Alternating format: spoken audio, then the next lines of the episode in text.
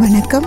நான் சாந்தி கணேஷ் அவள் விகரன் chief reporter ஆண்களும் பெண்களும் குறிப்பாக தம்பதிகளும் சந்திக்கிற தாம்பத்திய உறவு சார்ந்த சிக்கல்களுக்கு விகடன் டிஜிட்டலில் டாக்டர்கள் வழங்கின தீர்வுகளை எல்லாம் நான் உங்களுக்கு சொல்லிட்டு இருக்கேன் எனக்கு நாற்பத்தெட்டு உனக்கு ஐம்பது. எஸ் நடுத்தர வயசுலையும் தாம்பத்தியம் இனிமையாக இருப்பதற்கான வழிமுறைகளை தான் நான் இப்போ சொல்ல போகிறேன் மனமும் உடம்பும் நிறைஞ்சு காமத்தை அனுபவிக்கிற வயசு வாழ்க்கையோட மத்தியில் தான் அதாவது மிடில் ஏஜில் தான் அப்படின்னு நிறைய டாக்டர் சொல்கிறாங்க யதார்த்தமாக யோசித்தாலும் இந்த மிடில் ஏஜில் தான் அவர் என்ன நினச்சிப்பாரோ அவ என்ன நினச்சிப்பாளோ அப்படிங்கிற ஒரு பயம் இல்லாத ஈடுபாடு அனுபவம் சந்தோஷம் எல்லாமே கிடைக்கும்.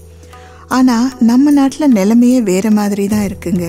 பிள்ளைங்கள்லாம் வளர்ந்துட்டாங்க இனிமேல் இதையெல்லாம் கொஞ்சம் அடக்கி வாசிக்கணும் இல்லை தவிர்த்திடணும் அப்படின்னு மிடில் ஏஜில் தான் முடிவெடுத்துக்கிறாங்க. பிள்ளைகளுக்கு கல்யாணம் ஆயிட்டு இருந்தாலோ பேரம் பேத்தி எடுக்கிற வயசில் இது என்ன கர்மம் அப்படின்னு அருவருப்பு காட்டுறாங்க சிலர். இதில் மூணாவதாக இன்னொரு வகையினரும் இருக்காங்க.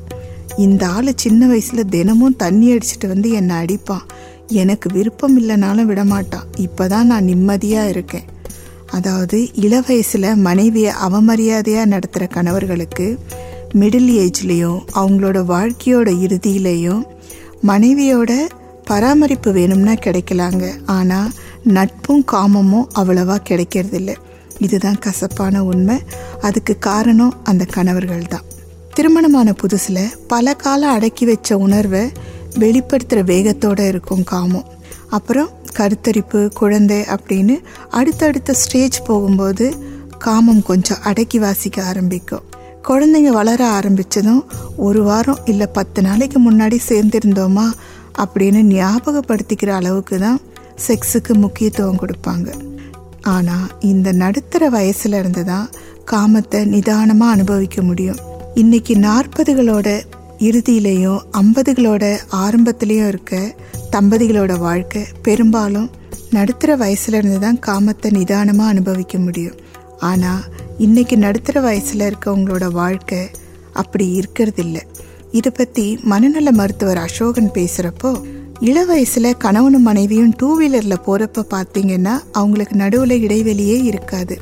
சில வருடங்களில் குழந்தைகள் நடுவில் உட்காந்து சின்ன இடைவெளியை ஏற்படுத்தினாலும் கணவரோட தோல் மேலே மனைவியோட கை இருக்கும். நடுத்தர வயசில் இருக்க கணவன் மனைவி டூ வீலரில் போகிறப்ப கவனித்தா நடுவில் ஒருத்தர் உட்காரலாம்ங்கிற அளவுக்கு இடைவெளி இருக்கும். அப்படியே நெருங்கி உட்கார்ந்திருந்தாலும் வீட்டு சம்பந்தமான ஏதோ ஒரு விவாதம் ஓடிட்டு இருக்கும். பிள்ளைகளோட மேற்படிப்பு கல்யாணம்னு எத்தனையோ பிரச்சனைகள் மனசுக்குள்ளே ஓடிட்டு இருந்தாலும் மனசுக்கு பிடிச்ச பாட்டு காதில் விழறப்போ அதை ரசிக்கிறோம் தானே? அதே மாதிரி தான் தாம்பத்திய உறவும். வாய்ப்பு கிடைக்கிறப்ப பார்த்துக்கலாம்னு இல்லாமல் வாய்ப்பை ஏற்படுத்தி உறவு வச்சுக்கணும். வளர்ந்த பிள்ளைகளுக்கு பெற்றோர் ஆயிட்டதாலேயே வீட்டுக்குள்ளே பாடக்கூடாது. ஒருத்தருக்கு ஒருத்தர் சாப்பாடு பரிமாறிக்கக்கூடாது. அப்படி பரிமாறுறப்போ கணவன் மனைவி தோல் மேலேயோ மனைவி கணவன் தோல் மேலேயோ கை வைக்கக்கூடாது அப்படின்னு எந்த கட்டுப்பாடும் கிடையாது.